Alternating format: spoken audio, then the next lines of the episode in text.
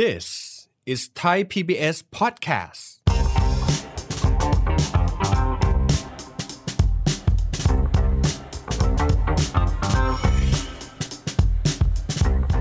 รื่องของกิ๊กนะครับกิ๊กมีอะไรอ๋อไม่ใช่กิ๊กแบบที่เราเข้าใจกันนะครับแต่พูดถึงกิ๊กอีโคโนมี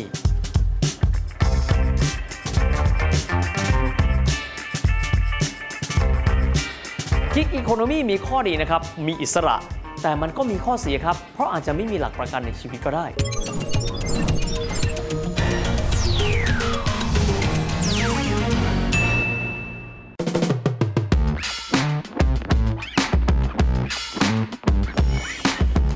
ัสดีครับท่านผู้ชมครับยินดีต้อนรับเข้าสู่รายการเศรษฐกิจติดบ้านนะครับรายการที่จะเอาข่าวเศรษฐกิจซึ่งหลายครั้งฟังแล้วบอกว่าฟังเข้าใจยากจังเลยทฤษฎีก็เยอะมาคุยกันในรูปแบบง่ายๆกันด้วยนะครับวันนี้เราจะมาคุยกันถึงเรื่องของกิ๊กครับคนฟังไอ้กิ๊กกิ๊กคืออะไรเอาความหมายปฐมบทเลยนะฮะจริงๆแล้วคำว่ากิ๊กอีโคโนมีหรือระบบเศรษฐกิจแบบกิ๊กเป็นศัพท์ที่น่าสนใจมากนะครับเพราะว่าคำว่ากิ๊กอีโคโนมีนั้นมีความหมายถึงคนที่เขาเข้ามาสู่ตลาดแรงงานครับแต่ว่าเขาทำงานแบบไม่มีสังกัดครับเขาทำงานกันอย่างเป็นอิสระทำงานกันชั่วคราวพูดง่ายคือทำงานเป็นโปรเจกต์เป็นโปรเจกต์ไปกันด้วยนะครับซึ่งลักษณะแบบนี้ถือได้ว่าเป็นเทรนด์ที่ได้รับความนิยมค่อนข้างเยอะเลยคงจะไม่ใช่เฉพาะในประเทศไทยนะครับแต่ว่าในต่างประเทศกันด้วยก็จะมีความนิยมแบบนี้สาเหตุที่เป็นแบบนี้ครับเพราะด้วยโครงสร้างเชิงประชากรครับเด็กรุ่นใหม่ๆเช่นกรณีของเด็กเจเนอเรชั่น Y แบบนี้เป็นต้นซึ่งในปัจจุบันอายุยังถือได้ว่าค่อนข้างน้อยอยู่นะครับอย่างเช่นว่าสามสิบห้าปีลงไปหรือแม้กระทั่งเจเนอเรชั่น ซี เด็กเพิ่งจบแบบนี้คนเหล่านี้ครับบอกว่าเรามีความสามารถครับแล้วเราอาจจะทำงานเนี่ยได้หลากหลายเราไม่อยากที่จะไปอยู่ภายใต้โครงสร้างขององค์กรหนึ่งองค์กรใดอยากกันนั้นเลยเราทำงานเป็นแบบฟรีแลนซ์จะดีซะกว่าเพราะว่าเราสามารถที่จะทำงานได้หลากหลายในขณะเดียวกันโลกของกิ๊กอีโคโนมีเองก็ได้ประโยชน์สำหรับนายจ้างด้วยเช่นเดียวกันนะครับเพราะว่าไม่จำเป็นต้องมาแบกรับครับค่าใช้จ่ายที่จะมีนะครับของพนักงานซึ่งบางครั้งเขาอาจจะใช้งานได้ไม่เต็มประสิทธิภาพหรือบางครั้งบริษัทเองอาจจะบอกว่าเราต้องการความหลากหลายวันนี้เราใช้ฟรีแลนซ์กอไก่พรุ่งนี้เราไปใช้ฟรีแลนซ์ขอไข่ทำให้งานของบริษัทนั้นก็มีความคิดสร้างสรรค์ใหม่ๆเติมเข้ามาอยู่เรื่อยๆครับดังนั้นส่วนนี้เป็นเทรนด์กันด้วยแต่ว่าถ้าเกิดว่าเราลองมองกรอบเวลาช่วงประมาณสองปีสามปีที่ผ่านมาความท้าทายที่เกิดขึ้นอีกหนึ่งส่วนครับคือการแพร่ระบาดของโควิด สิบเก้า ถามว่าทำไมมันเกี่ยวข้องอะไรกันกับกิ๊กเพราะว่าส่วนหนึ่งเลยครับคนที่ครั้งหนึ่งเคยเป็นพนักงานประจำของบริษัทต่างๆครับโดยการที่เศรษฐกิจนั้นทรุดตัวก็ทำให้บริษัทหลายบริษัทก็มีการเลิกจ้างพนักงานไปคนเหล่านี้ซึ่งเขามีทักษะมีความสามารถอยู่แล้วครับเขาก็ผันตัวครับจากเดิมเป็นคนในบริษัทเข้ามาเป็นส่วนหนึ่งของกิ๊กอีโคโนมีพูดง่ายเป็นฟรีแลนซ์มากขึ้นกันด้วยอีกส่วนหนึ่งเลยครับการเกิดขึ้นมาของเด็กรุ่นใหม่ๆที่มีแนวความคิดที่บอกว่าเราอยากทำงานเป็นอาชีพอิสระทำให้ณเวลานี้ครับสังคมไทยเองก็จะมีคนที่ทำอาชีพที่เป็นฟรีแลนซ์อยู่จำนวนมากมายทีเดียวถ้าเราจะบอกว่ามากมายเรามีตัวอย่างให้ดูไหมต้องบอกแบบนี้บ้านเราเองนะครับมีคนที่อยู่ในวัยแรงงานโดยประมาณสัก สามสิบเจ็ดจุดเจ็ด ล้านคนท่านลองดูนะครับจะพบว่ามีประมาณสัก สี่สิบแปดเปอร์เซ็นต์ คือประมาณสัก สิบแปดจุดหนึ่ง ล้านคนครับที่เป็นคนที่เป็นแรงงานอยู่ในระบบอยู่ในระบบก็คือมีนายจ้างเห็นได้ชัดเจนตัวเองก็เป็นลูกจ้างแต่ว่าถาม สี่สิบแปดเปอร์เซ็นต์ แสดงมีความหมายว่าอีก ห้าสิบสองเปอร์เซ็นต์ นี่แหละครับเป็นแรงงานที่เป็นอิสระกันด้วยนะครับเดี๋ยวจะมาอธิบายนะครับว่าทำไมถึงต้องใส่ใจกับคำว่าแรงงานที่อยู่ในระบบกับแรงงานที่เป็นอิสระกันนะครับแต่ว่าถ้าเกิดเราพูดถึงคำว่าแรงงานอิสระนอกเหนือไปจากส่วนที่เราว่าถึงคือฟรีแลนซ์หรือกิ๊กอีโคโนมีบ้านเราเศรษฐกิจอีกส่วนหนึ่งเลยนะครับถูกผลักดันด้วยคนที่ประกอบอาชีพอิสระครับได้แก่อะไรกันบ้างสมมุติเราเป็นพ่อค้าแม่ขายรายเล็กๆไม่ได้ทำเป็นบริษัทจดทะเบียนไม่ได้ทำเป็นบริษัทที่ขึ้นอยู่กับกระทรวงพาณิชย์แบบนี้เป็นต้นเช่นเราขายอาหารนะครับตามพื้นที่ต่างๆไม่มีร้านไม่มีรวงแบบนี้เองก็ถือว่าเป็นผู้ที่ประกอบอาชีพอิสระเช่นเดียวกันทีนี้หลายๆส่วนคนที่ประกอบอาชีพอิสระรวมฟรีแลนซ์รวมกลุ่มคนที่เป็นกิ๊กรวมถึงกลุ่มคนที่เป็นอาชีพอิสระ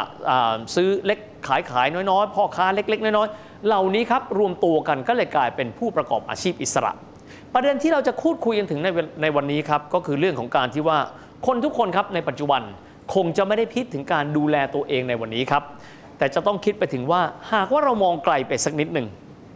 ในอนาคตเมื่อในยุคที่เราอาจจะเกษียณอายุไปแล้วเราอาจจะไม่มีรายได้แล้วนะครับคนที่อยู่ในระบบครับ ก็อาจจะมีกองทุนหลายอย่างเข้ามาช่วยเหลือดูแล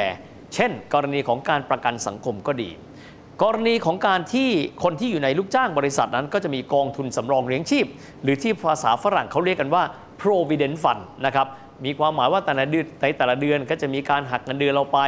จากนั้นทางบริษัทก็จะทบให้กับเราบางส่วนเมื่อเราทำงานที่นั่นเสร็จเป็นที่เรียบร้อยแล้วเกษียณอายุก็ดีหรือแม้กระทั่งย้ายที่ทำงานก็ดีเงินก้อนนี้ก็จะเป็นเงินทุนสำรองเลี้ยงชีพให้กับเราในโอกาสต่อไปนะครับเพราะอย่างไรก็ตามถึงวันหนึ่งครับเราก็จะถึงอายุประมาณนั้นเราก็จะต้องมีหลักประกันเอาไว้ด้วยในกรณีที่ว่าเราดูแลตัวเราเองนะฮะสำหรับปัญหาแรงงานอิสระนี้อย่างที่เราได้บอกนะครับว่า ห้าสิบสองเปอร์เซ็นต์ เลยของแรงงานในบ้านเราจะเป็นแรงงานอิสระก็คือ สิบเก้าจุดหก ล้านคนท่านเชื่อไหมครับว่ามีถึง หกจุดสอง ล้านคนนั้นพบปัญหาในการทำงานในอาชีพที่เป็นแบบอาชีพอิสระกันด้วยปัญหาที่ว่าถึงได้แก่อะไรกันบ้างครับมาไล่เรียงกันดูนะครับได้แก่ปัญหาจากการทำงานเช่นปัญหาเรื่องของค่าตอบแทนนะครับ ห้าสิบเปอร์เซ็นต์ เลยปัญหาการที่มีงานที่ขาดความต่อเนื่องอันนี้ ยี่สิบสามจุดเจ็ดเปอร์เซ็นต์ ปัญหาที่บอกว่างานหนักจังเลย สิบสี่จุดสามเปอร์เซ็นต์ นะครับมีการรายงานนะครับข้อมูลจาก เอส ซี บี อี ไอ ซี นะครับที่เคยเล่าว่าพอแนวโน้มที่แรงงานนั้นจะต้องออกจากระบบไปทำงานนอกระบบพบว่ากลุ่มอาชีพอิสระนั้นนะครับเฉลี่ยมีรายได้ประมาณ หนึ่งหมื่นสองพัน บาทซึ่งถือได้ว่าน้อยกว่านะครับเมื่อเทียบกันกับกลุ่มลูกจ้างที่เขามีรายได้ หนึ่งหมื่นสี่พัน บาทและกลุ่มนายจ้างอยู่ที่ สองหมื่นสามพัน บาทด้วยกันแต่นอกจากปัญหาในการทำงานแล้วยังมีปัญหาจากสภาพแวดล้อมในการทำงานเช่นการทำงานที่บอกว่าไม่ได้เปลี่ยนอิริยาบถอันนี้เกือบครึ่ง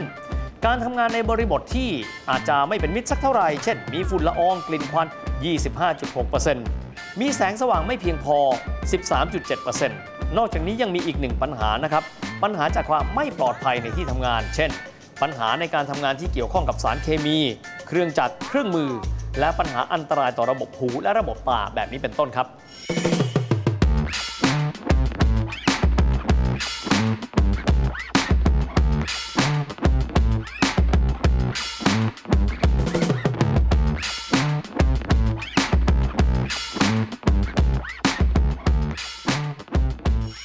ประเด็นคือถ้าเกิดว่าท่านอยู่ในระบบแรงงานที่เป็นระบบเราก็จะมีประกันสังคมเราก็จะมีเงินทุนสำรองเลี้ยงชีพแต่ถ้าหากว่าท่านมีสภาพอย่างที่เมื่อสักครู่อธิบายไปตั้งเยอะก็คือสภาพที่เป็นฟรีแลนซ์ก็ดีนะครับคนที่เขาทำงานเช่นอาจจะเป็นพี่น้องที่เขาหาเช้ากินค่ำหรือว่าคนที่เขาทำอาชีพอิสระเขาเป็นฟรีแลนซ์เขาเป็นกิ๊กแล้วหลังเกษียณนะครับเขาจะเอาหลักประกันเหล่านั้นมาจากไหนคำตอบเป็นดังต่อไปนี้ครับถ้าเกิดว่าเราได้เห็นในยุคปัจจุบันคนที่เป็นลูกจ้างนะครับก็จะพบว่าจะมีสิ่งที่เรียกว่าผู้ประกันตนในนี้ตามมาตราสามสิบสามคนที่เป็นฟรีแลนซ์ก็จะมีมาตราสามสิบเก้าแล้วก็สี่สิบเป็นต้นทีนี้ถามว่าเงื่อนไขมีอะไรกันบ้างเอาเงื่อนไขอายุกันก่อนนะครับอายุ สิบห้าถึงหกสิบห้า ปีไม่มีนายจ้างประจำนะฮะเช่นอาชีพอย่างที่บอกเลยค้าขายอาชีพอิสระฟรีแลนซ์นะครับก็จะมีทางเลือกสามทางเลือกครับในการจ่ายเงินสมทบนะครับการจ่ายเงินสมทบเนี่ยหนึ่งร้อยบาทต่อเดือนก็จ่ายเองเจ็ดสิบรัฐก็จะสนับสนุนให้สามสิบบาทจ่ายเงินสมทบหนึ่งร้อยห้าสิบบาทต่อเดือนนะครับจ่ายเงินสมทบสามร้อยบาทต่อเดือนแบบนี้เป็นต้นสำหรับสิทธิของผู้ประกันตนมาตราสี่สิบนะครับเช่นอะไรกันบ้างครับเช่นกรณีประสบอันตรายเจ็บป่วยนะครับก็จะได้รับเงินทดแทนการขาดรายได้วันละสองร้อยบาทไม่เกินสามสิบบาทต่อวันการรักษาพยาบาลใช้สิทธิสำนักงานหลักประกันสุขภาพแห่งชาติหรือว่าสปสช.หรือบัตรทองสามสิบบาทกรณีทุพพลภาพได้รับเงินทดแทนขาดนะครับได้ตั้งแต่ ห้าร้อยถึงหนึ่งพัน บาทนะครับต่อเดือนเป็นระยะเวลาสิบห้าปีแล้วก็ยังมีสิทธิประโยชน์อีกหลากหลายประการด้วยกันทีนี้เรามาดูอีกส่วนหนึ่งกันบ้างที่คนเราอาจจะลืมไปแล้วนะครับเห็นไหมครับถ้าเกิดว่าคนที่เขาอยู่ในระบบแล้วเขาก็จะมีสิ่งที่เขาเรียกกันว่ากองทุนสำรองเลี้ยงชีพนะครับก็คือกรณีของที่เราเรียกกันเป็นภาษาฝรั่งว่า provident fund ทีนี้คนที่เขาไม่มีต้นสังกัดนะครับแล้วเราจะมีวิธีการในการที่จะให้หลักประกันกับตัวเองอย่างไรได้บ้างมีกลไกอีกกลไกหนึ่งครับซึ่งเราอาจจะไม่ได้พูดกันถึงเยอะนักก็คือกลไกของกอช.ที่เขาเรียกกันว่ากองทุนการออมแห่งชาติแปลว่าอะไรครับมีความหมายว่าคนที่ประกอบอาชีพอิสระนั้นสามารถเอาเงินรายได้ของตัวเองนั้นเข้าไปในกองทุนครับและหลังจากนั้นกองทุนก็จะทำหน้าที่ในการที่จะเอาเงินเหล่านี้ที่ถูกกองกันเข้ามาบริหารจัดการจนกระทั่งกลายเป็นหลักประกันให้กับกลุ่มบุคคลเหล่านี้ซึ่งสามารถที่จะให้การดูแลได้ระดับหนึ่งสำหรับกองทุนการออมแห่งชาติหรือว่ากอช.นะครับถือได้ว่าเป็นระบบการออมแบบภาคสมัครใจนะครับโดยที่เขาก็จะไม่ได้มีการบังคับนะครับในการให้ออมติดต่อกันทุกเดือน สำหรับตัวเงินออมของสมาชิกเองนะครับก็สามารถเอาไปลดหย่อนภาษีได้เต็มจำนวนกันด้วยนะครับอย่างเช่นกรณีนะครับถ้าเกิดว่าเรามีการเข้าไปสมัครเป็นสมาชิกของกอช.เป็นที่เรียบร้อยแล้วนะครับเวลาที่เราฝากเงินเข้าไปรัฐบาลก็จะมีเงินสมทบให้ด้วยและถ้าเกิดว่าเราสามารถออมเงินสะสมพวกนี้ไปจนกระทั่งถึงอายุหกสิบปีเราก็จะได้รับเงินบำนาญออกมาด้วยทีนี้ก็ขึ้นอยู่กับการสะสมเงินและก็เงื่อนไขของสมาชิกแต่ละคนกันด้วยนะครับทีนี้เราติ้งต่างครับถ้าหากว่าเริ่มออมเงินอายุสามสิบปีปีละ หนึ่งหมื่นสามพันสองร้อย บาทก็จะได้รับเงินสมทบเพิ่มขึ้นสูงสุดเนี่ย หนึ่งพันสองร้อย บาทต่อปีแล้วก็ได้รับผลตอบแทนการลงทุนเมื่อสมาชิกอายุครบหกสิบปีก็จะได้รับเงินบำนาญประมาณเดือนละ สามพันหกร้อย บาทตลอดชีพหรือจนกว่าจะเสียชีวิตกันด้วยทั้งนี้ครับคนที่จะสมัครสมาชิกกอช.ก็เริ่มต้นสะสมได้ขั้นต่ำห้าสิบบาทนะครับเป็นการเปิดโอกาสให้กับทุกคนนั้นได้เข้าไปเป็นสมาชิกกันด้วยแต่สูงสุดเลยไม่เกิน หนึ่งหมื่นสามพันสองร้อย บาทต่อปีก็จะได้รับเงินสมทบเพิ่มสูงสุด หนึ่งพันสองร้อย บาทต่อปีกันด้วยทีนี้หันมามองอีกส่วนหนึ่งกันบ้าง น, นะครับว่าหลายๆท่านเลยที่ทำอาชีพเป็นฟรีแลนซ์เป็นกิ๊กหรือผู้ที่ทำอาชีพอิสระแบบนี้อาจจะมีการตั้งคำถามนะครับว่าเอ๊ะเราจำเป็นด้วยหรือที่จะต้องมีหลักประกันในชีวิตต้องยอมรับนะครับว่าโลกใบนี้มีความไม่แน่นอนถ้าเกิดเราผ่านชีวิตมาช่วงหนึ่งเราก็จะได้เห็นนะครับว่าโลกใบนี้ก็จะมีวิกฤตสำคัญสำคัญเนี่ยหลายครั้งอยู่เหมือนกันเราลองดูนะครับถ้ามองย้อนกลับไปเลยนะครับก็จะมีวิกฤตต้มยำกุ้งอันนี้ก็ประมาณสักยี่สิบกว่าปีที่ผ่านมาแล้ว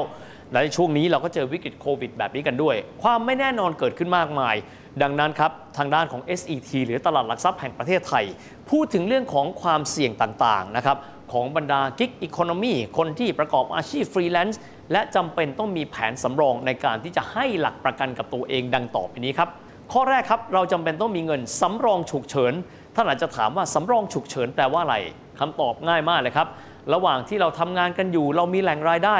หากว่าเกิดวิกฤตบางประการนะครับเช่นกรณีของวิกฤตที่ทำให้เราต้องตกงานหรือในกรณีฟรีแลนซ์เราไม่มีรายรับอีกเลย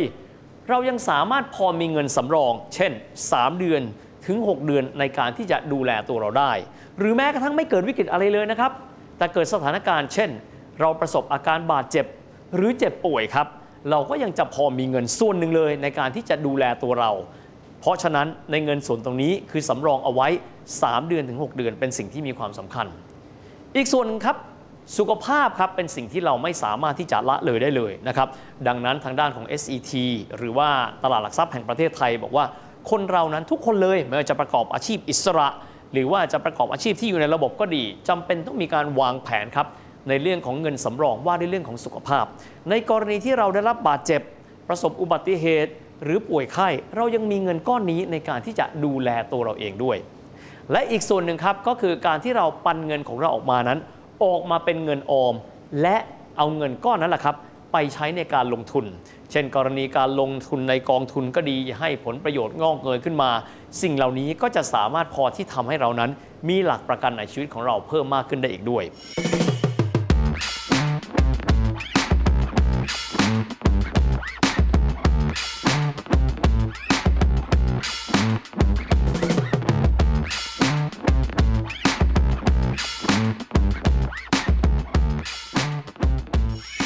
แต่สิ่งที่สำคัญและอยากจะเน้นย้ำครับก็คือในโลกยุคปัจจุบันครับซึ่งเราอาจจะมีจำนวนของผู้ประกอบอาชีพอิสระที่เยอะขึ้น เรามีเทรนด์ของเด็กรุ่นใหม่นะครับซึ่งเหมือนกันกับทั่วโลกเลยกรณีที่ไม่อยากที่จะเข้าไปเป็นแรงงานที่ทำงานอยู่ในระบบซึ่งก็แน่นอนว่ามีอิสระครับแต่หลักประกันในชีวิตนั้นอาจจะน้อยลงทางเราเองก็อยากจะกระตุ้นเตือนนะครับให้สังคมได้รู้ว่าท้ายที่สุดแล้วคนที่ดูแลตัวเราได้ดีที่สุดในอนาคตก็คือตัวของเราในวันนี้ดังนั้นการสร้างหลักประกันของเราเอาไว้ในการที่เราจะเดินหน้าใช้ชีวิตของเราแบบที่มีอิสระแต่ขณะเดียวกันมีหลักประกันก็คือการที่เราทุกคนนะครับในกิ๊กอีโคโนมีจะต้องมีการวางแผนทางการเงินวางแผนการสร้างหลักประกันด้วยตัวของเราเองนี่แหละครับและทั้งหมดนี้นะครับก็คือรายการของเรานะครับเศรษฐกิจติดบ้านนะครับซึ่งวันนี้มาเพิ่มเติมทำให้เราได้เข้าใจถึงเรื่องคำว่าหลักประกันในชีวิตแล้วก็การสร้างหลักประกันในชีวิตท่ามกลางสังคมที่จะมีคนที่ประกอบอาชีพอิสระค่อนข้างเยอะกันด้วยสำหรับวันนี้เวลาของรายการก็จบลงแต่เพียงแค่นี้พบกันใหม่โอกาสหน้าสวัสดีคร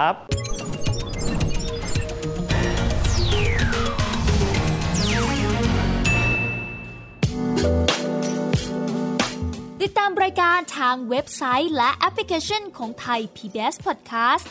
Spotify, SoundCloud, Google Podcast, Apple Podcasts และ YouTube Channel Thai พี บี เอส Podcast